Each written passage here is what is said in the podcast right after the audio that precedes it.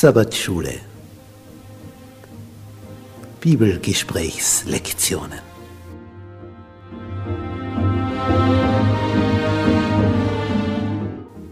In Christus ruhen. In der Verbindung mit Jesus tiefe Geborgenheit finden. Jesus hat wie kein anderer Menschen aus ihrem Sumpf der Verzweiflung, der Hoffnungslosigkeit, des Hamsterdaseins im Rad herausgeholt, zu dem entscheidenden, zu dem tiefen, tiefen Leben, diesem Sinnerfüllten, wonach wir uns alle sehnen. Diese Szenen, die wollen wir tiefer betrachten, damit wir zu dem finden, wonach wir uns sehnen.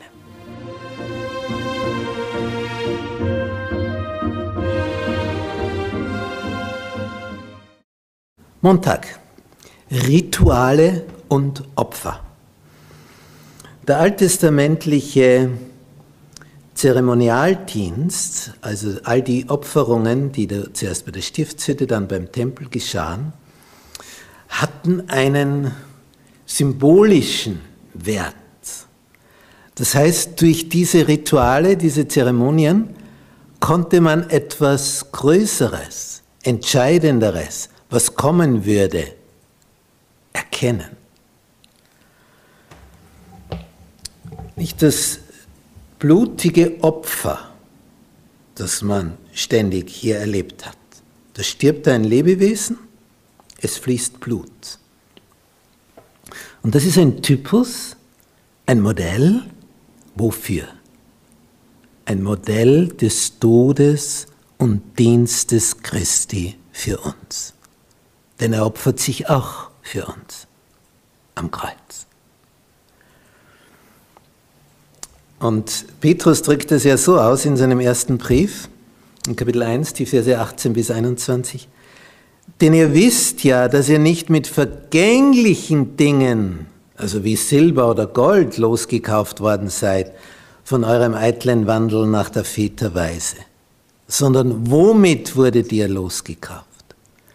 mit dem kostbaren Blut des Christus, als eines makellosen und unbefleckten Lammes. Das war der Preis, der bezahlt werden musste. Christus, unser Opferlamm. Und dann die Überraschung, er war zuvor ersehen für diesen Plan der Opferung vor Grundlegung der Welt. Huh. Er war zuvor ersehen, vor Grundlegung der Welt, bevor ein Adam, eine Eva hier überhaupt einmal existieren, ist der Plan schon gefasst. Wir schaffen Menschen. Und bevor der erste Mensch geschaffen ist, gibt es schon einen Erlösungsplan für den Mensch. Das ist Voraussicht, das ist Weitsicht.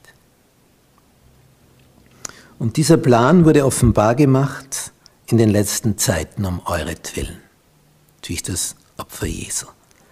Aber erst sehen war Jesus als Opfer schon vor Grundlegung dieser unserer Welt. Und das macht eigentlich klar, dass hier nicht irgendeine Katastrophe passiert ist, wo jemand hineingepurzelt ist, sondern hier wurden schon Vorkehrungen getroffen, bevor überhaupt der erste Mensch am Leben war. Gab es schon den Rettungsplan, den Erlösungsplan. So ist Gott unterwegs. Er hat schon vorher Sicherheitsnetz ausgespannt, bevor der erste da oben zu turnen beginnt, auf dem Trapez. Zuerst das Netz und dann.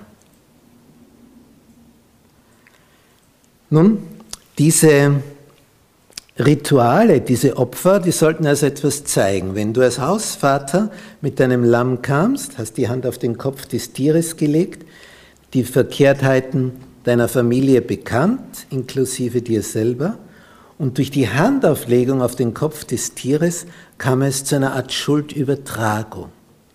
Der Lohn der Sünde ist der Tod. Daher musstest du eigenhändig dieses Tier töten. Es floss Blut wegen deiner Schuld, wegen deiner Familie. Und dadurch wurde etwas klar für die Menschen.